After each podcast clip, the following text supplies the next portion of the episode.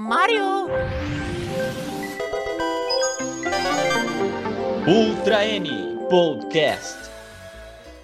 E aí, comunidade nintendista, seja bem-vindo a mais um Ultra N Podcast. Eu sou o Daniel Rensober e a bruxa tá solta. E eu sou o Teus e Let's Dance Boys. Eu sou o Júlio e vai vir um novo F0 e ainda vão continuar chorando pela exclusividade de Bayonetta 2. é. Meu Deus do céu. E diretamente do canal Voxel e do canal Aquele Cara, o Thomas. Olha, que honra aqui. Hoje, todo mundo com referência de baioneta, trarei Sailor Moon pra vocês. Então, e punirei vocês em nome da lua. Muito papo sobre bruxaria, magia, garotas mágicas enfesadas aí. Um prazer gigantesco estar aqui com vocês. Obrigadão pelo convite. Seja bem-vindo. Se em 2010 o Viajante do Tempo dissesse que Bayonetta viraria uma série vinculada aos consoles da Nintendo, certamente ninguém acreditaria. Essa relação entre a Nintendo e a ousada série de Hack Slash é mais uma prova que não adianta prever os próximos passos da Nintendo e Companhia Limitada. A Big N sempre vai dar um jeito de nos surpreender e até calar a boca dos haters. E com a chegada do Bayonetta 3, nós vamos apresentar tudo o que vocês precisam saber antes de sair por aí des destruindo anjos e outras criaturas angelicais. Mas antes de a gente começar esse podcast, já vamos deixar aqui os recadinhos básicos de sempre. Se você está chegando aqui pela primeira vez, considere se inscrever no Ultra End Podcast. Já deixa o seu like nesse vídeo ou, ou avalie o nosso podcast nos agregadores. Você também pode fazer parte dos nossos grupos no Discord ou no Telegram para falar mais sobre Nintendo. E ainda, caso queira apoiar ainda mais o nosso projeto, você pode ser membro do nosso canal no YouTube usando o botão Seja Membro.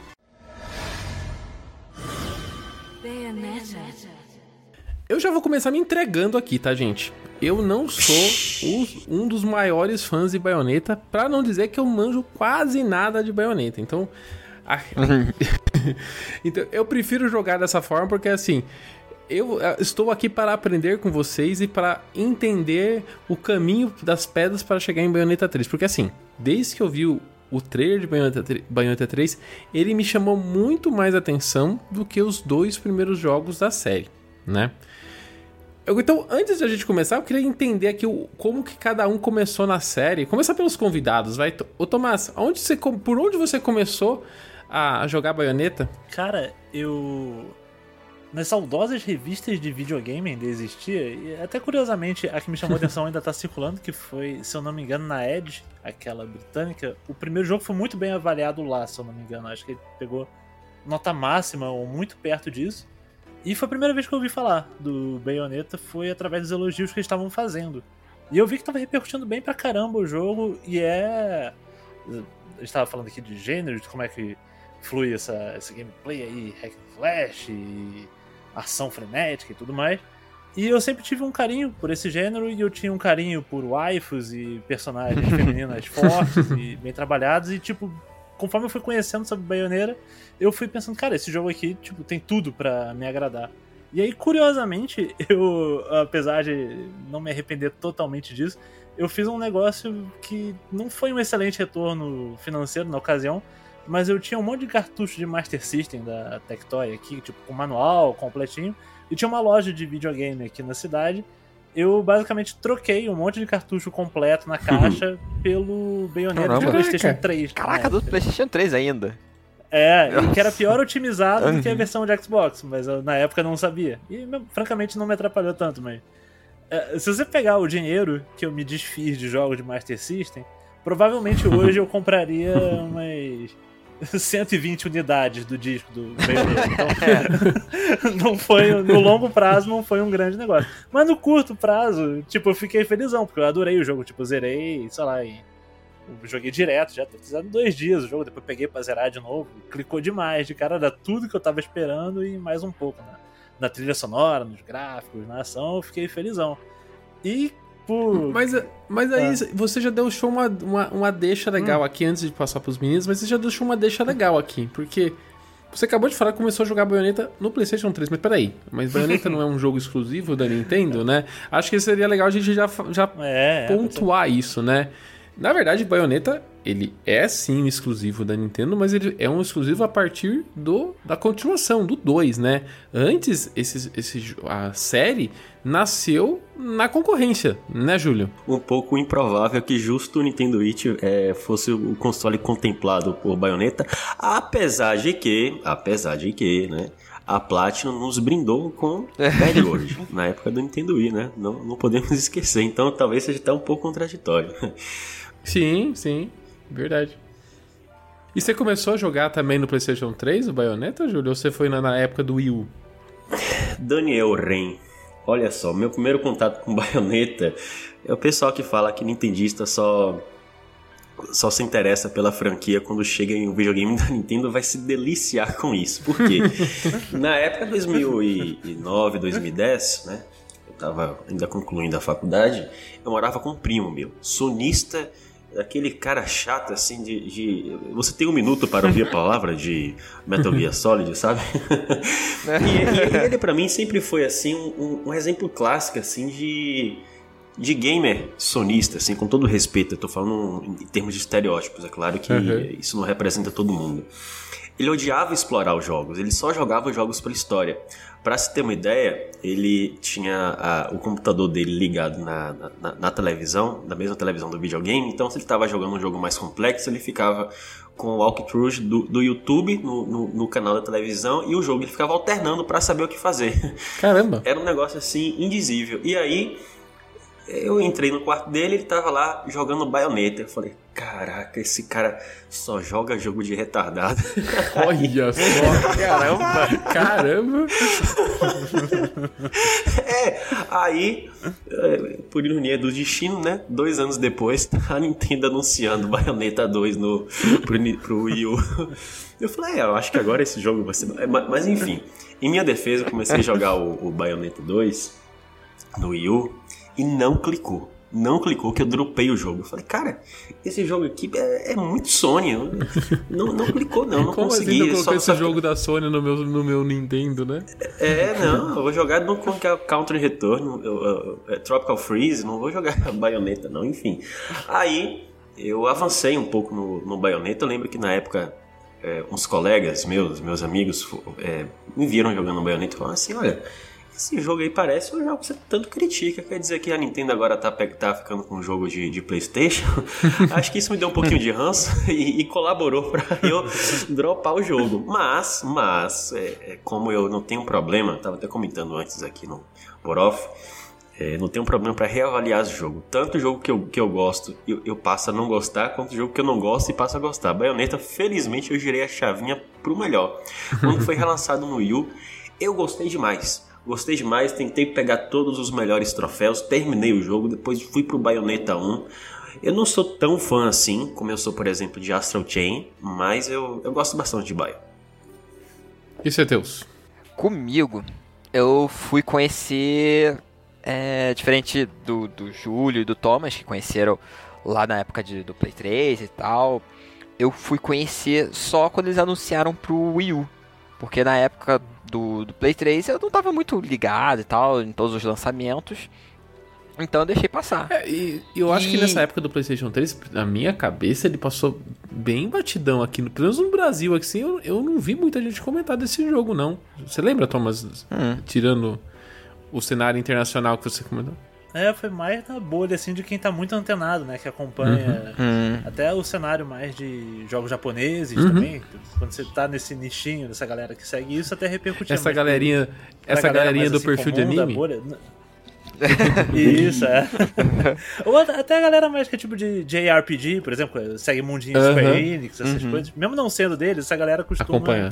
Acaba compartilhando gosto em comum por algumas coisas. E talvez o máximo de tração pra, pra galera que curte mais Nintendo, que tava nisso que pudesse vir ouvir falar seria o envolvimento do Kamiya, ah, né? Uhum. Porque desde o GameCube lá com Beautiful Joe também, depois Okami, tem tem alguns jogos dele que tinha, deve ter conquistado alguns fãs. É um nome de, de peso, Nintendo, pelo menos. Pelas gerações, né?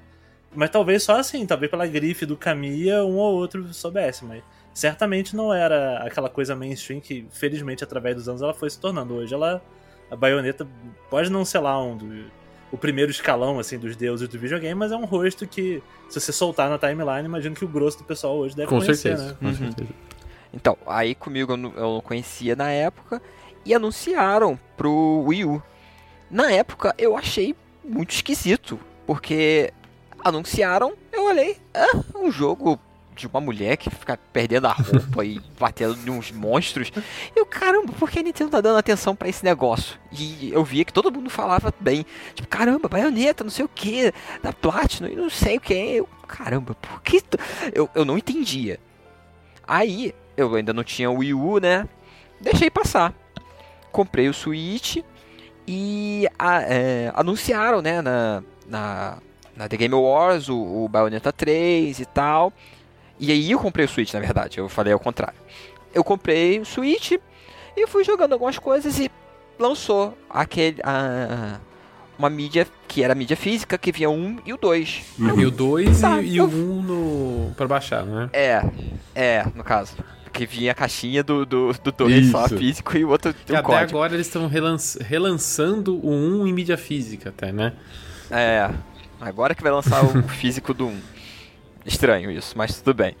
É, aí eu, ah, vou dar uma chance, porque na época o dólar não tava absurdo e o jogo, poxa, tá um preço de um jogo normal, né? Um preço de jogo cheio e são dois. Vou comprar e vou testar. Vou ver qual é desse negócio. Na minha cabeça, provavelmente eu vou comprar, vou jogar e depois eu vou me desfazer, não sei. Só que eu comecei a jogar, joguei 1, eu tava achando legal, eu gostava muito do combate e tal. E quando eu joguei o 2, eu achei aquela coisa maravilhosa e, e, e acabei virando um fã da Platinum e essas coisas. O, o Teus tá- já tá há anos aqui, já podemos dizer, já, né, Teus, querendo fazer esse cast de baioneta, né? Então é o momento É, dele já- já aqui. Ele realmente é fã de baioneta. Mas aqui vocês comentaram muito do- da questão do hack slash, mas vamos só pra, pra contextualizar pra quem não, não conhece o gênero, né? Hack slash. Hack slash é aquele jogo de meio que de luta com aquele monte de porrada na tela, es- Armas, a gente pode colocar armas também no meio do, do, do processo. o que eu botaria mais fácil, o Hack and Slash, é como se fosse um tipo de evolução dos jogos de beat'em up. Hum, boa. Enquanto beat'em up, você tá tipo, ah, o bonequinho, você vai andando, aí tem. Aparece um As ou dois, hordas de bonequinho. normalmente bandido, aí você vai, bate lá e faça. No Hack and Slash, você pega e escalona isso assim, tipo, bota muita velocidade e, e combos a mais. Porque é quase isso, só que em vez de ser, sei lá, um. Um Street of Rage, um Final Fight que você bate em gangues na rua, você pode bater em, em monstros, sei lá, que normalmente tem, tipo, igual no, no Bayonetta ou no God of War, que tem uns monstros, uns demônios, aí você faz aqueles combos e normalmente você tem a pontuação no final, que é pra dar um incentivo a você fazer um, um extrazinho. E pra quem já tá no, no Switch, né, tem o Astral Chain também, que é, são co-irmãos, vamos dizer assim, né? Que na- lá- até lá atrás eu falei assim: olha que engraçado, né? O Astral Chain me chamou muita atenção e o Bayonetta passou meio batidão, vai entender, né? Mas. E se é, pra falar de, de irmão, tem um irmão mais novo no Switch também, né? Ou melhor, os irmãos mais novos, que são os três de Devil May Cry. Ah, é ver- Ah, é, tem. Esses são irmãos e verdade, irmãos mesmo. é. tá do Na mesmo- verdade- mesmo pai. E, e faz bem pra. No universo, falou rapidinho do Uhum, Kamiya. é, Se alguém tá com interesse de baioneira, pode jogar até o primeiro, Devil May Cry. Porque é do Kamiya também na direção. E ele acredita muito como. Ele fala. Passou acho que tem uns 8, ou talvez uns 10 anos entre o primeiro Devil May Cry e o Bayonetta. Ele aprendeu muita coisa durante. Então, é quase como um sucessorzinho espiritual. também, Aham. o pessoal comenta gostar muito E, disso, e né? aí, que- Tom, hein, hein, Thomas? Aí, ó, se você gostar do primeiro Devil May Cry, jogue, pule o segundo e vai pro terceiro. É, é o que falam. Pois é, é isso aí. Partindo mais pro, pro jogo em si, então, né? Primeira coisa, é, Bayonetta se passa no- no- na nossa realidade, é no nosso mundo, ou é uma coisa é, apartada na nossa realidade? Então, é meio estranho, porque seria como se fosse o nosso mundo. Só que tem umas cidades fictícias. Tipo, no 1, eles têm uma cidade na Europa, que agora eu vou, vou ver se eu tento acertar a pronúncia. É, é Vingrit, algo assim. É alguma coisa assim. É vou alguma coisa do tipo, eu não- lembro a pronúncia da, da, da cidade, que ela lembra um pouco uma uma Itália, meio que Roma, algo assim. Então, existe lugares reais, porque eles falam da Europa, Uhum. é, tem uns acessórios que você pode botar para melhorar alguns ataques, é, ó, ganhar uma pontuação melhor, que eles falam que ah, é de, é de um deus, de uma cultura antiga, de, da Ásia, é, da China, da, da Europa, da, da América. Então, existe meio que o nosso mundo. Só que com algumas diferenças de algumas cidades, como algumas cidades da Europa. Eu acho que agora no Bayonetta 3 vai ter umas cidades na, na Ásia, tipo, parece que é uma Tóquio, mas eu não sei se é, É, uma Tóquio. Tóquio mesmo ou é outro lugar. Eles vão mudar o nome. Então, Sabe o que eu tava pensando? Será que não é uma pegada meio tipo Pokémon? Porque essa foi uma boa pergunta que eu não tava esperando, ah, é o nosso mundo, mas. Acho que é meio tipo inspirado na arquitetura de cidades que a gente conhece, né? Mas Uhum, sem ser elas, entendi. de fato. Sei. É. O Pokémon faz bastante isso também. uhum. E a gente falou, até comparou o, o hack and slash de Bayonetta com outros jogos. E o que, que vocês acham que diferencia, assim, é, o, o, o Bayonetta dos demais outros jogos de hack and slash? nossa, é difícilzinha. Tá com as perguntas Oi? boas, hein? Né? Botando pra, pra pensar. Um, um elemento de cara que a gente falou um pouquinho até que tinha no primeiro Devil May Cry, que às vezes você encontra até tipo Nier Automata agora, que acabou de chegar Uhum. no Switch também. Não tem nenhum foco em puzzle no do Bayonetta que eu me lembro, né? Não tem nunca. É, teve. eu acho que não. Por exemplo, é.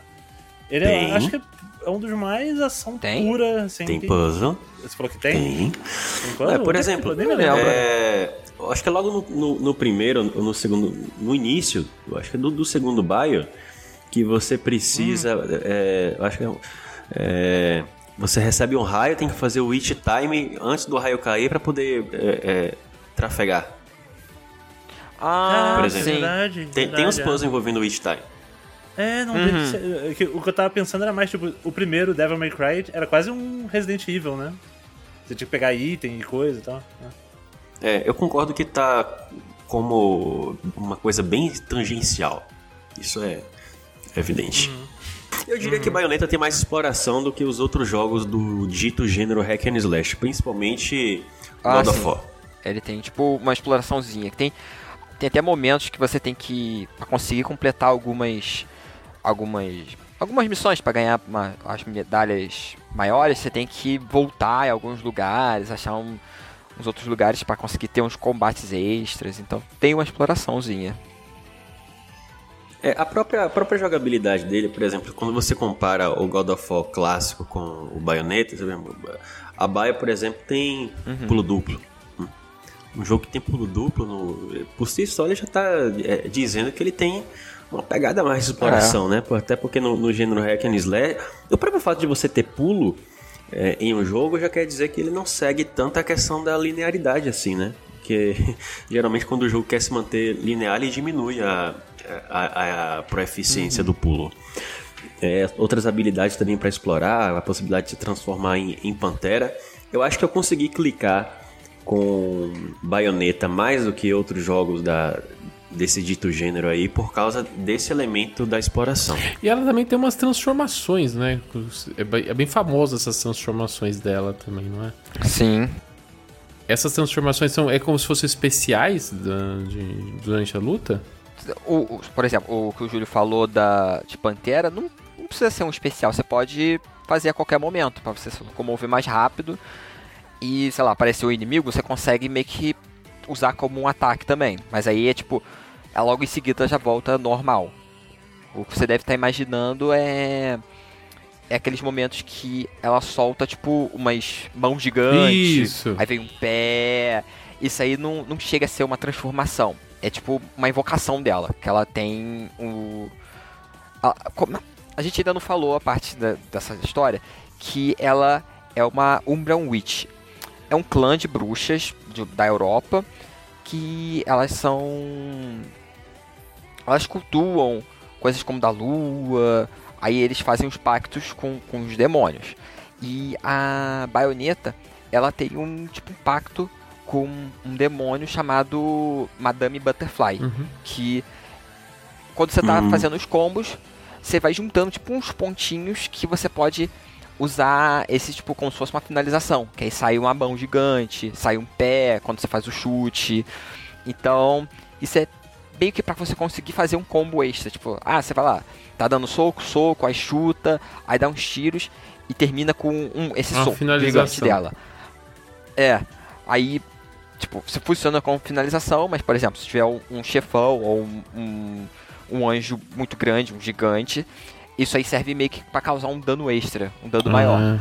E quanto mais você faz isso, você vai juntando tipo umas. Eu não lembro agora o nome, é uma, tipo umas contazinhas, tipo uns pontinhos que tem a, a- o HP dela e tem esses pontos. Que você pode ativar, que é o Climax Mode. Que aí ela fica com pouca roupa e você só ataca com esse modo. Que aí vai saltando, tipo. A, é só o soco da Madame Butterfly, chute e, e pode finalizar de um jeito muito mais, mais espalhafatoso. Engraçadamente de velho, você tá falando. Sabe o que, que me lembrou esse negócio de mãozão e de pezão? A gente tá falando de origem lá no Beat'em Up. Quem jogou Battletoads lá no Nintendinho, no final do golpe ele ficava um pezão gigante, você isolava os Aham. inimigos da tela, era mais fa... era É. o golpe mais forte também. É. Ele tava. Bem o- lembrado, O Teus tava falando isso lembrado. e tava me passando na cabeça exatamente esse momento. Do e, e o Eu sentimento na cabeça é meio esse mesmo. Tipo, quando você sai, vai o pezão na cara do bicho lá, cara, é, é Battletoads ali. É uma ponte que eu não esperava estar fazendo em pleno 2022, mas Battletoads e Baioneira, né? Quem Eu diria? nunca imaginei isso. E Aproveitando que a gente tá no, no, no, no, no- Battletoads, e a dificuldade do, do, do jogo, do 1 e do 2, assim? A gente. Ele é um jogo difícil ou ele tem níveis de dificuldade que você põe ali da, da- de acordo com você. da forma que você quer jogar? Eu acho justo de cara. Eu acho que você. Não é uma coisa que vai martelar pela frustração. Não é um né? Battletoads. que- bom, já, já que a gente levantou essa bola 8 bits ali, não, não é aquela coisa punitiva doentia. Mas tu perde mais vidas. Eu acho que independente do seu nível e do nível que você botar, você vai lutar com o chefe, vai lutar dentro de fase, tu vai ver, tua, vai ter que repetir cenário e tal, você vai ter que memorizar uns padrões, mas. é, Se você só gosta de. Ele tava falando agora com gente que joga pela história e tal. tal. Acho que aqui o gameplay é muito proeminente e vai te exigir, tipo. Vai ter uma cobrança de você repetir, voltar, tem que estar calmo, mas não é doente. Não é tipo, já que você falou também, os jogos da história e os Donkey Kong. Não é tão difícil quanto um Donkey Kong Country Tropical Freeze da vida também. é um desafiadorzinho, eu diria. Que, que- como é que vocês posicionariam também? Ele, ele tem. Você pode botar um certo desafio, porque você pode. Tem modo fácil, normal e difícil, se eu não me engano. Ou libera o difícil depois. Agora eu não, não lembro. Eu sei que libera um modo extra Uhum. depois que é muito É, difícil, que eu nunca consegui terminar. então, meio que. Tem, tem essa, você pode conseguir fazer uma paridade da dificuldade. E, e tem a questão de tipo. Ele só fica realmente difícil se você quiser pegar Platinum em todas as missões. Porque aí você não vai poder usar item de cura, não vai poder usar negócio de aumentar ataque, aumentar a sua defesa e tal. Então ele tem essa esse equilíbrio. Ele não É, isso é bom, isso é bom colocar para quem não, não tem familiaridade com jogos da Platinum, né? Eu acho que pelo menos desde Beautiful Joe, é, cada, cada fase é, é dividida por alguns cenários e cada, é, após cada cenário, ou cada parte bônus, né, você pode ser recompensado com um troféu, né? Eu acho que, se não me engano, de bronze, prata, ouro e Platinum, né? Que é o, o troféu mais e fodão. tem por Platinum. Ah, tem puro Platinum, é. É. Então são quatro. Quatro não, cinco então. Aqui é ciências humanas, não pede pra fazer conta. Nem uma Prata, contazinha. ouro, Platinum. É, por Ah, são Platinum. cinco, são cinco. Faltaram na aula de matemática. É, desculpa, eu só, eu só sei fazer conta de 20%, por causa da minha De profissão. 30%. É.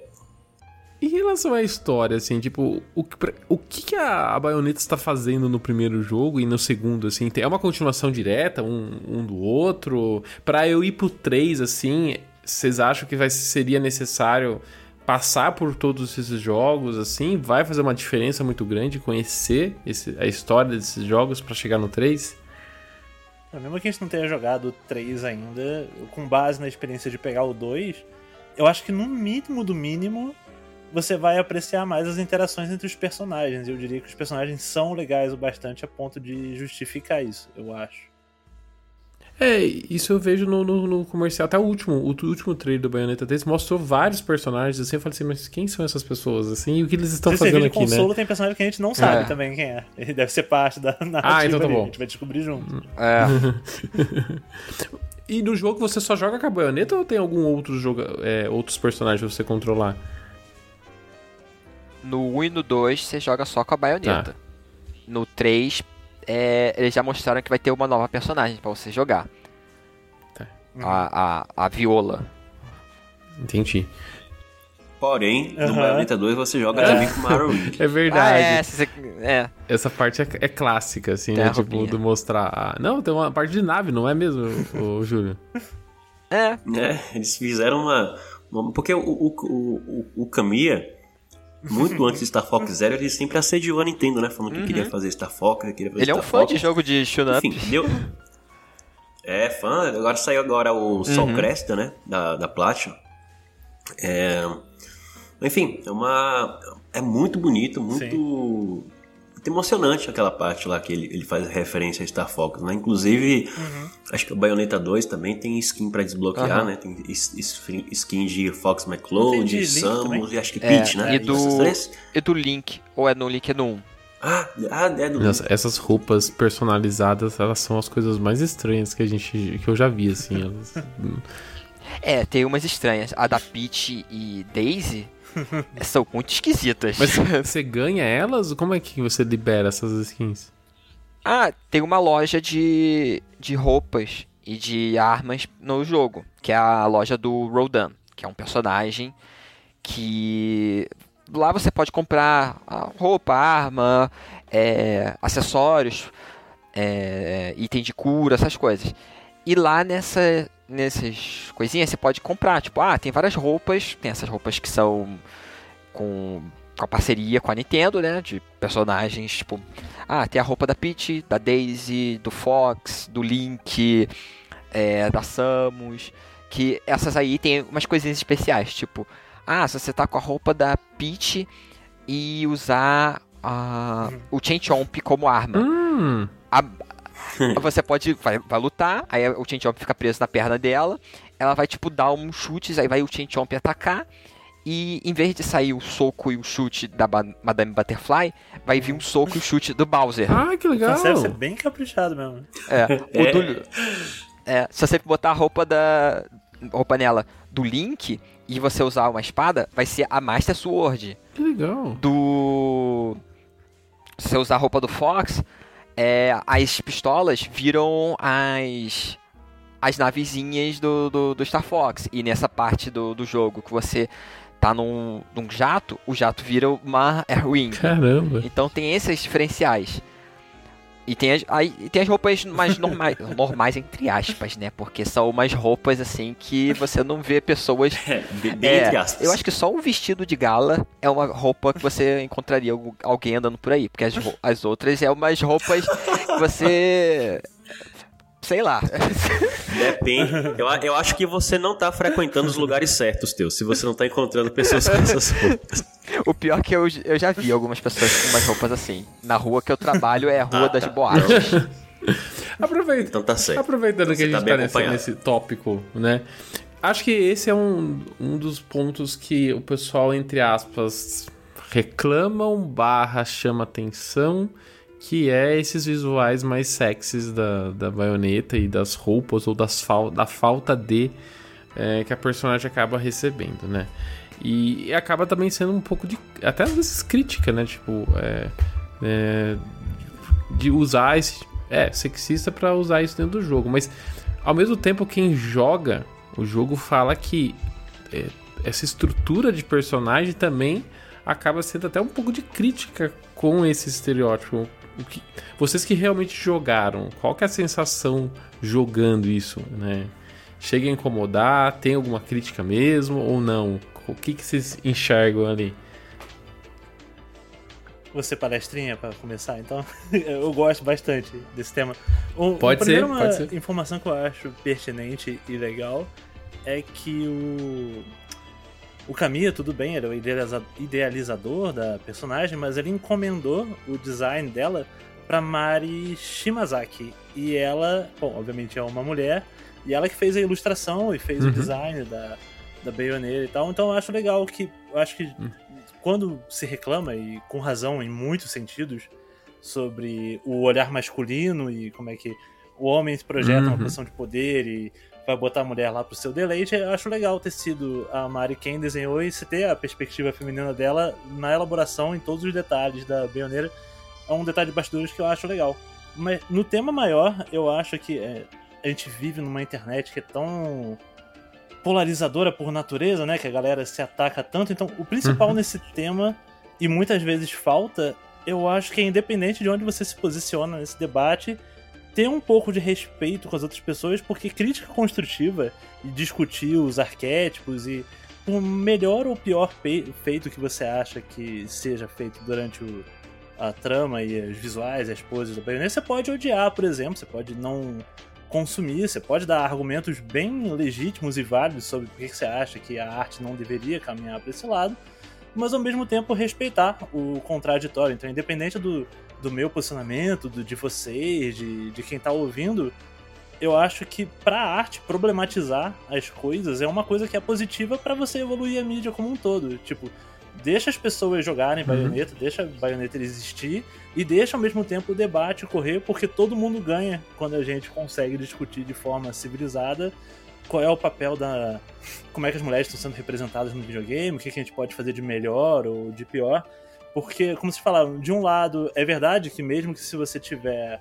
Mesmo que tenha um- uma posição crítica dentro do jogo, você tá querendo até apontar alguma coisa sobre o posicionamento dos outros, o fato é que tem lá uma mulher e várias seminuas e tal, e tem um nível de objetificação. Talvez isso aí seja o suficiente pra você não querer jogar o jogo, e se isso aí tá te violando Uhum. algum princípio, você não gosta, não concorda, exerça assim seu direito. Não jogue e tal, reclame se você quer reclamar, tipo, é a sua voz, é, é o teu argumento, não tem problema nenhum. Agora, da mesma forma, eu também acho interessante apontar como é que, pelo menos aqui já, subjetivamente a minha visão, eu acho a Bayonetta completamente empoderada, dona de si e senhora da narrativa e da trama. A câmera sempre onde ela quer, ela tá, tipo. Ela é dona de tudo. Ela é, tipo, a personagem. Uma das minhas personagens femininas favoritas, sabe? Eu acho que ela. Ela tem Uhum. controle perfeito do corpo dela, não é tipo. Se não é. é, Uhum. alguém objetificando ela. Ela sabe que ela é Uhum. bonita, ela sabe que ela é gostosa e, tipo, ela anda daquele jeito, tipo, desfilando e Uhum. zomba do inimigo, sabendo que ela Concordo é poderosa. total. Não é alguém que tá. tá querendo Uhum. botar a mão nela. É, eu acho assim sobre esse tema aí, vocês deram aula sobre o assunto. O único ponto que eu é, colocaria assim que é. Tudo bem, teve uma mulher envolvida no, no, no- no design dela, mas assim, acho que o fato de Ah, ser verdade. mulher Uhum. talvez não seja muito relevante porque a questão é ideologia, Não, né? bom friso, bom friso. É, mas enfim, fora eu isso, na mim é irretocável, concordo com o que você falou inteiramente. Não, não, tudo. Não, claro. Uhum. Mas com o resto, com o que tu falou, concordo inteiramente, bato palma. É, e vou falar uma coisa aqui. Eu acho que o estilo de baioneta, por exemplo, quem escuta todos o Treino Podcast deve estar cansado de ouvir eu criticar Xenoblade, o character design de Xenoblade Chronicles 2. Nem vou repetir de novo, porque tá todo mundo já com o saco cheio disso, tá? Mas eu acho aquele estilo de arte para um, um JRPG completamente inadequado, porque as minhas exigências para imersão são específicas em relação àquilo. Em relação a Bayonetta, eu acho que cai muito bem. Eu acho que tem a ver com, com o ritmo de jogo, com o estilo de jogo, com o foco no personagem, sabe? De você se sentir fodão, etc. É, então, apesar de criticar esse tipo de character design em JRPGs, eu acho que cai muito bem o Bayonetta. Não me incomoda. Respeito quem é, eventualmente faça essas críticas, né? É, mas por mim tá, tá muito ok. Inclusive, ah, quando a equipe de desenvolvimento comenta, né? Ah, eu, eu, eu queria que tivesse o, o traseiro mais bonito do mundo, então eu fiz a baioneta assim. E o Caminha chega e fala: é minha mulher ideal, né? Será que a mulher. Tomara que a baioneta pareça a mulher dele, né? Deve ter, ter tido um problema em casa, né? É, enfim, eu acho engraçado, eu acho divertido e. Enfim, eu acho que se- mesmo quem critica, acho que se é, começar, sabe, com todo respeito à, à visão de cada um, mas às vezes é, sentir menos, sabe, menos raivinha nessas coisas assim, pra. acho que, acho que faz bem, acho que sabe? ele- Você levar E as coisas do lado positivo faz bem. usando todo esse lado sexy da personagem, faz parte da do, do, do core ali do jogo, assim, né? Não é só a baioneta, mas acho que o, o jogo todo ele tem uma pegada nessa pra esse lado mais usando esse esse lado mais do sexo, do- da sedução essas coisas que fazem o Bayonetta ser Bayonetta e não ser um outro jogo, né, de hack slash, né? Ele leva isso pro, pro restante da estrutura do jogo, né? E talvez, né, é é até por isso que acabou a Nintendo se interessando por ele, porque quem conhece a Nintendo sabe que a Nintendo é aquele, aquele, aquele videogame família onde todos os jogos são para todas as idades. E, e na época do Wii U, pra quem, pra quem não viveu essa época, que já só tá vivendo agora com a Nintendo só no Switch, mas na época do Wii U, a gente tinha esse sentimento de é, console das crianças muito grande, né? É, A gente tava vindo do Wii, que já era já aquele sentimento do, do console das, das vovós, mais das crianças, né? Chegou no Wii U, parece que isso ficou ainda mais, é, mais forte. Mesmo é, o lançamento com vários jogos thirds, né? De com Batman e Tekken e tudo mais, mas colou nele essa, essa pecha, assim, que era o console que não era pro jogador hardcore. E, eu, e assim, impressão minha, a, a Nintendo foi atrás de investir na série Bayonetta e, e adquirir, né, a série ba Bayonetta aí para e trazer para dentro dos seus consoles, justamente para ser aquele pé na porta, assim, não, pera aí, gente, é, a gente tá tem também jogos com essa pegada mais é, mais mais adulta, vamos dizer, para os nossos jogadores, né? Então eu acho que o Bayonetta é, é emblemático dentro não só é, do Wii U, mas tam- também dentro do Switch e até como a Nintendo está trabalhando para trazer o 3, né? Que ela anunciou já lá no lançamento do Switch, ó. A gente vai ter, vai ter, vai ter baioneta, ou seja, a gente vai ter um jogo para que vai atender esse público mais adulto, né? Então eu acho que a Nintendo usa a baioneta muito para ser essa moeda de troca entre essa o que ela quer falar é o meu console é para todas as idades mas a gente também atende esse outro público E nesse tema, o Rapidinho Tech porque vai ter no Bayonetta 3, pra você que ouviu até agora, se talvez você caia nas pessoas que tem problema com esse tema de ter muita nudez e tal. No 3, pela primeira vez, vai ter aquele modo Naive Angel, né? Que é ele fica mais comportado. Ah, sim. Então, de repente, se você é alguém que não tava jogando Uhum. por causa disso, talvez agora dê pra pegar um pouquinho mais leve ali. E, e até uma solução, velho. A gente tava, tava falando, ah, quais os limites da arte, o que, que deve ou não fazer. Eu, particularmente, sou bem simpático com essa ideia de você dar a opção, né? Porque se você quer ter experiência pura, você tá lá pra você, e se por outro lado você é alguém que tava com problema, talvez agora você possa jogar, porque tem esse modo feito pra dar uma omitida, dar uma. ficar mais comportadinho o jogo. Então, quem sabe Agora pare pra pensar que a origem desse modo, muito provavelmente, é Super Smash Bros. Porque se a baioneta no Super Smash Bros. do Wii U ela tivesse os golpes e as consequências dos golpes na forma dos jogos, provavelmente a mera inclusão daquele DLC impactaria a classificação etária do Super Smash Bros. verdade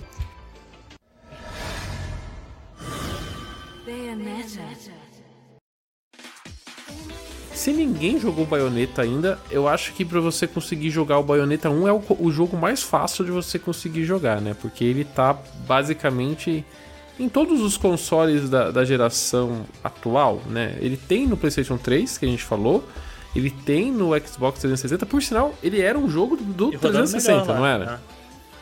Isso. É, então, a, a melhor. é, se você.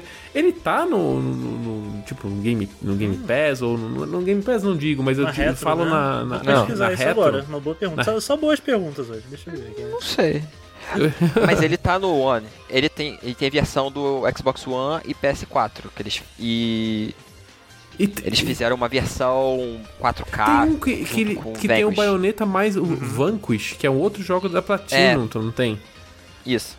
Isso. É a versão 4K. Ah, isso. Bayonetta mais Vanquish, que tem na, a PS4, One e PC que eles Isso- lançaram. Então Mas assim, não tá nem terrível o preço, passado, tá retrasado. 110 no site da Microsoft Store aqui. Pra jogar. Ah, então. É. Então, assim, o Bayonetta 1, é, literalmente qualquer pessoa pode jogar em qualquer console, porque ele tá em todos os consoles. Já o Bayonetta 2, ele foi lançado no, no Wii U e no Switch. É, agora, sobre essa questão ainda do, do, do, do primeiro baioneta, me parece que tem uma situação peculiar e, e- e quem souber me, me corrija ou confirme Deixa nos comentários. essa aí. informação. É, a melhor versão do, do Bayonetta 1 me parece ser a versão do Xbox 360 no Xbox One X ou no Xbox One é, Series S e Series X.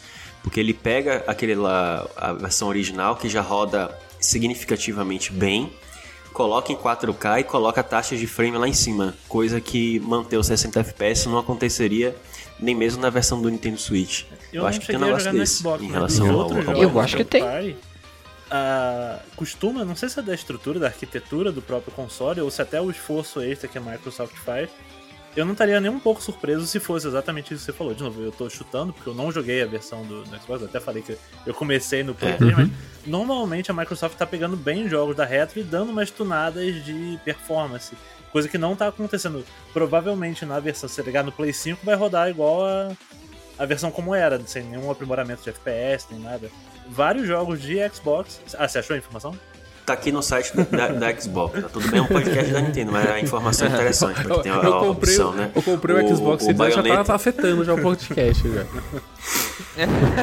É, então tá aqui Xbox One é, em Acid, né? Tá 4K e, e 30 FPS, Bayonetta original, é isso mesmo.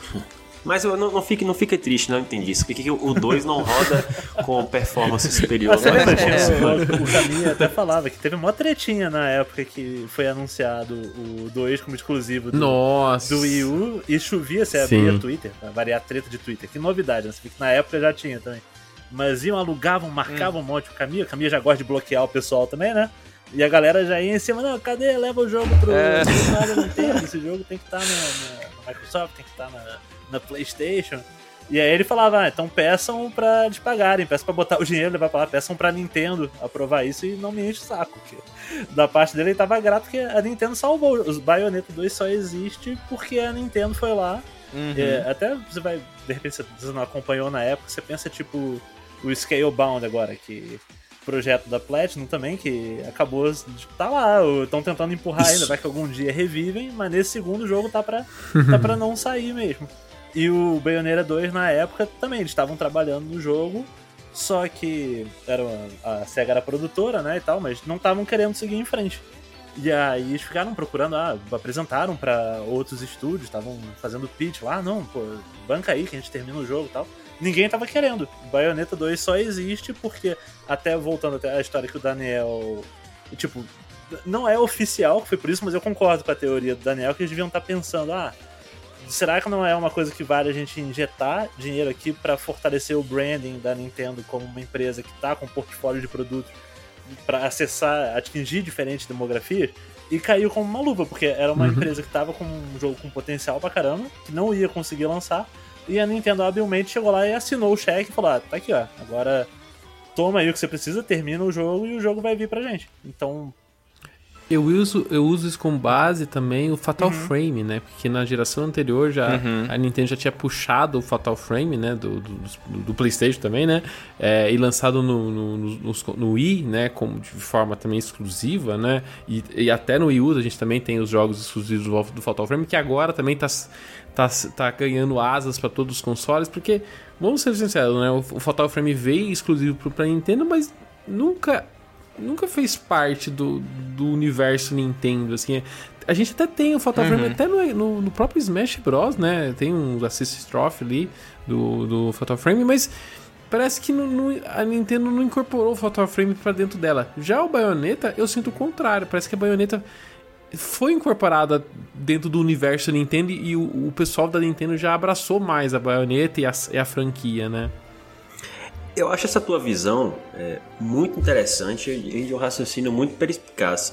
Agora, eu confesso que eu tenho um pouco de ceticismo em relação a ele, porque, cara, assim, é, é que o efeito de baioneta é muito pequeno. É muito pequeno, vende muito pouco. É, fizeram também. tá? É, e, e eu uso, é, eu uso isso aqui. Não, tudo bem. Não, claro. Não, não, beleza. Eu concordo que a fizeram vende pouco. Que é, é Metroid, por exemplo, é, é vende pouco. Mas assim, as vendas de baioneta, acho que a franquia inteira deve ter vendido cerca de 3 milhões. Todos os, os jogos e relançamentos, né? É, é um número razoável, mas é um número baixo. É, é, se você considera o seguinte, e estou dizendo isso para elogiar a Nintendo, mesmo cético em relação a, a essa estratégia, mas é uma questão que realmente é digno de aplausos. Veja bem. Será que não é um bem. gênero, não, de O- hack and slash que Ah, vende acho pouco? que- Acho que o Devil May Cry deve Porque eu não lembro, Tipo, eu acho que- ter um sucessinho, né? Deixa eu ver. É que assim, o- é que assim, deixa eu, deixa eu, esse negócio do vender pouco eu sempre falo assim, o que é vender pouco? Porque assim, qualquer É. jogo que passa de um milhão é vender muito. Toda produtora que alcança a marca do um milhão sempre faz um post especial sobre, ah, chegamos no um milhão. Então assim, o que é vender pouco? É que quando a gente tá na Nintendo, a gente tem um problema. A gente tem um Mario Kart que vende 40, quase 50 milhões de cópias. A gente tem um Pokémon que lança e vende 10 milhões de cópias fácil. Então, assim, a comparação entre séries menores, por exemplo, o Astral Chain. Astral Chain vendeu um milhão e meio, se eu não me engano, acho que um pouco menos, tá? É, cara, vendeu mais de um milhão. É, vendeu pouco? Não, não vendeu, mas se for comparar as outras franquias, vendeu pouco. Mas eu acho que a, Ah, mas eu, eu vou dar, eu vou dar uma tréplica em relação ao, ao teu argumento. Primeiro, que Ah, não sim. sei o que eu tô falando que vendeu pouco. É, é, O, o- o próprio, o- os próprios desenvolvedores, os próprios publicadores e desenvolvedores, quando o primeiro Bayonetta foi lançado, disseram: a gente, a gente tá decepcionado com as vendas. Tinha vendido 1 milhão e entendi. 200 mil, juntando Xbox 360 entendi. e PlayStation 3, tá? É, e, e tanto isso é verdade que depois, como disseram, é, ofereceu pra SEGA, a SEGA não, não se paga a baioneta. Então eu quero, eu quero dizer o seguinte: eu acho que talvez seja uma questão da Nintendo se posicionar no, no gênero ha- hack and slash, mas deixa eu fazer o elogio pra Nintendo. Porque, bicho, é, Bayonetta 2 ele deve ter ficado pelo menos, pelo menos, 3 anos em desenvolvimento no, no Nintendo Wii U. Foi o videogame que vendeu uma merda. Certo? E mesmo assim a Nintendo, a Nintendo, a Nintendo colocou lá o Foi. dinheiro dela e foi lançado. Bayonetta 3 foi anunciado em 2017. Vai ser lançado agora. Foram 5 É. anos, pelo menos 5 anos de desenvolvimento para esse jogo provavelmente não chegar a 2 milhões de unidades no Nintendo Switch. A- Se, a Nintendo pegasse esse dinheiro que ela provavelmente financiou e colocasse qualquer coisinha do Super Mario em 10 jogos do Super Mario, Sim. ia ter um resultado muito maior. Isso. Uhum. Entendeu? Então isso é digno de aplauso. E a mesma coisa Astral Chain também, que foram 5 anos de desenvolvimento. É um jogo nichado de ficção científica, com uma jogabilidade muito mais é, hardcore do que a de Bayonetta, na minha concepção. E mesmo assim ficou aí, fez sucesso, capaz de ter até uma, uma trilogia agora, segundo, segundo teaser, né? Foi, pelo menos foi planejado para isso, enquanto a toda poderosa Microsoft puxou o, o Scalebound da tomada, sabe? Eu acho que isso mostra que a Nintendo realmente merece mu- muitos elogios em relação a isso. É claro que ela não deve fazer isso por amor a, a gente, ela deve ter É. os seus objetivos, mas é, assim, é, para mim é, é inquestionável que e- isso é uma questão Eu tô vendo aqui é, na digna de pauta, aplauso. Júlio, também, que a recepção na mídia especializada foi absolutamente boa, porque assim, eu tô vendo, o Metacritic do jogo tá tudo com aquele selinho, must, pla- é, must é, play, né? E, e tudo com nota 90, 92, 90, é, 91. Tipo, as notas de. A média das notas de Bayonetta são altíssimas. Então, assim, é, a qualidade que eles entregaram nos jogos é muito alta, né? Eu acho, com- o Júlio falando aí da- das vendas, me fez pensar que eu acho, né, esse é super achismo, né, que é um meio que um investimento não para conseguir em vendas, mas em sim em prestígio, Uhum. porque é o que vê, você ganha prêmio, vai estar lá Isso. no negócio, must Isso. play. E assim, é, os jogos da Platinum a gente sabe que são muito bons. Só que eles não são jogos que vendem muito. A, a Platinum vive. Aí, eu acho que teve umas duas ou três crises que eles podiam é, fechar. Com o Bayonetta 1, quando eles fizeram, eles falaram que é, foi um gasto absurdo, quase. Dá, quase a, a Platinum tem que fechar logo de cara, no começo. E depois, quando eles falaram com o Nier Automata que salvou o, a Platinum. Esses foram dois um casos que eu lembro assim de cabeça. outra E assim, são. Joga em Nier Automata, hein? Aproveita que chegou no Switch Aham. aí, ó. Não vai ter um programa temático do Nier agora, Sim, mas é sim, só um joga. breve parênteses. Jogo maravilhoso, joguinho da minha vida aí, tá?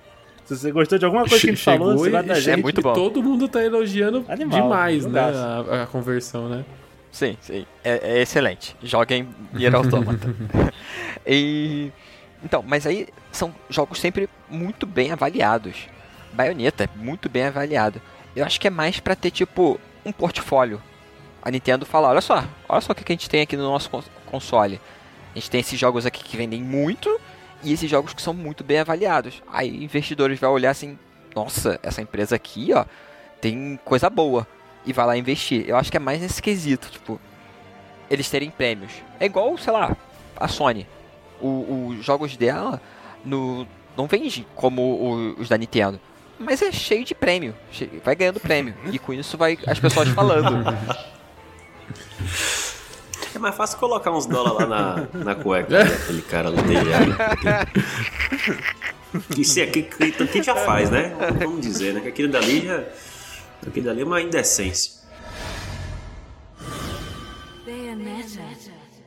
Bayonetta 3 tá chegando no Switch no próximo dia 28 de outubro do ano de 2022, se você está ouvindo a gente agora ou no futuro, né? Saiu no dia 28 de outubro. Mas para quem quiser correr atrás do Bayonetta 1 e 2, para que tipo de jogador vocês recomendam esse- esses jogos? Começa pelo convidado. Recomendo Bayonetta, todos os três capítulos. Pra você que tá ouvindo, você sabe bem quem é. Pra você que gosta de apanhar de mulher bonita. Acho que esse é o. excelente, excelente recomendação. pra quem eu recomendaria Bayonetta, além da excelente indicação do Thomas de, de apanhar de mulher bonita, eu também indico pra quem, quem gosta de assim, ter aquele desafio de conseguir pontuação alta. De ver uns combos lindos, tipo, olha aqueles combos de jogo de luta, tipo, caraca, eu quero fazer isso aqui e ficar lá treinando, essas coisas. Bayonetta é isso. É você ver aqueles combos lindos, ver uma pontuação subindo, subindo, subindo, subindo, subindo e conseguir uma medalha de bronze. Pra quem é esse tipo de jogador, eu indico muito. Pra também quem consegue a, a Platinum também. E eu vou dizer aqui, é, tudo bem, esse elemento da ação é, é o principal de, de Bayonetta, isso não há dúvida. Mas se você gosta de explorar, talvez Bayonetta seja o seu tipo de jogo, porque a exploração do cenário, dos poucos hack and slash que eu joguei, é o que tem mais foco em exploração. E você, Daniel, você foi persuadido a experimentar através desse, desse podcast? O seu take. Olha, eu vou ser É. sincera com vocês. Eu fiquei bem mais interessado em jogar com as explicações de vocês do que com os trailers que eu já vi até hoje dos jogos. Vou ver se. O meu único problema é tempo, mas eu gostaria de ter tempo pra jogar, porque eu achei bem interessante. Eu digo, na verdade, é o seguinte: eu fiquei interessado em jogar o Bayonetta depois que eu joguei Astral Chain, que são, né, a mesma Ah. família ali, né, de Uhum. produtores, Aham. né? Depois que eu joguei Astral Chain, sei lá, talvez eu peguei mais o, o conceito do hack and slash. Talvez eu precise voltar no Bayonetta e rejogar, porque eu, eu, eu cheguei a jogar o Bayonetta numa demo que a Nintendo deu lá no Wii U e joguei e, sabe, joguei e ah, falei, ah, tá tudo bem. E passou. Então, E pelo menos Bayonetta é curtinho. É um jogo que dá pra jogar bem rápido até. ah, então. Então fica aí pra quem para quem quer tentar jogar, fica aí as indicações. Eu talvez vou colocar na minha na minha Na verdade, eu estou extremamente é, animado pra jogar o 3, porque eu achei o 3, aquelas, aquelas batalhas com aqueles bichos gigantes, me chamou muita atenção e eu achei bem diferente do que a gente vê no 2, assim, pelo menos nos trailers. E pelo trailer, eu acho que não vai ter tanta ligação igual o 1 para o 2. Eu acho que é mais tranquilo pra novatos. E você que tá ouvindo o nosso podcast, você já jogou Bayonetta? Ficou interessado em jogar? Deixa aqui embaixo nos comentários o que você achou. Thomas, obrigado pela participação e onde o pessoal consegue te encontrar. Nossa, obrigado você. Passou rápido o tempo aqui, tão legal falar com gente tão gabaritada, qualificada. Fico verdadeiramente nem da boca pra fora, não. Foi um prazer gigantesco aqui falar sobre esse jogo maravilhoso com gente tão boa. E vocês me acham no canal Aquele Cara, no YouTube. Me acham apanhando no Voxel, não só de mulheres bonitas, mas também de toda sorte de gente no Voxel. E nas redes, arroba aquele cara YT, tudo junto. Então espero lá. São todos muito bem-vindos pra gente trocar uma ideia, sempre, sempre um prazer. Obrigadão de novo aí, pessoal. Obrigado você. E você, e você também encontra o Ultra N Podcast em todas as redes sociais. É só procurar lá, arroba Ultra N Podcast. Você também pode me seguir, eu, Daniel, lá no Twitter, na arroba Daniel Ren. Vocês podem me seguir na arroba JacksonTeus, com underline no final. E eu estou no Twitter e Instagram pela arroba Júlio Rodrigo X. O Ultra N Podcast dessa semana fica por aqui hoje. A gente se vê daqui 15 dias. Até mais. Falou! Tchau! Valeu!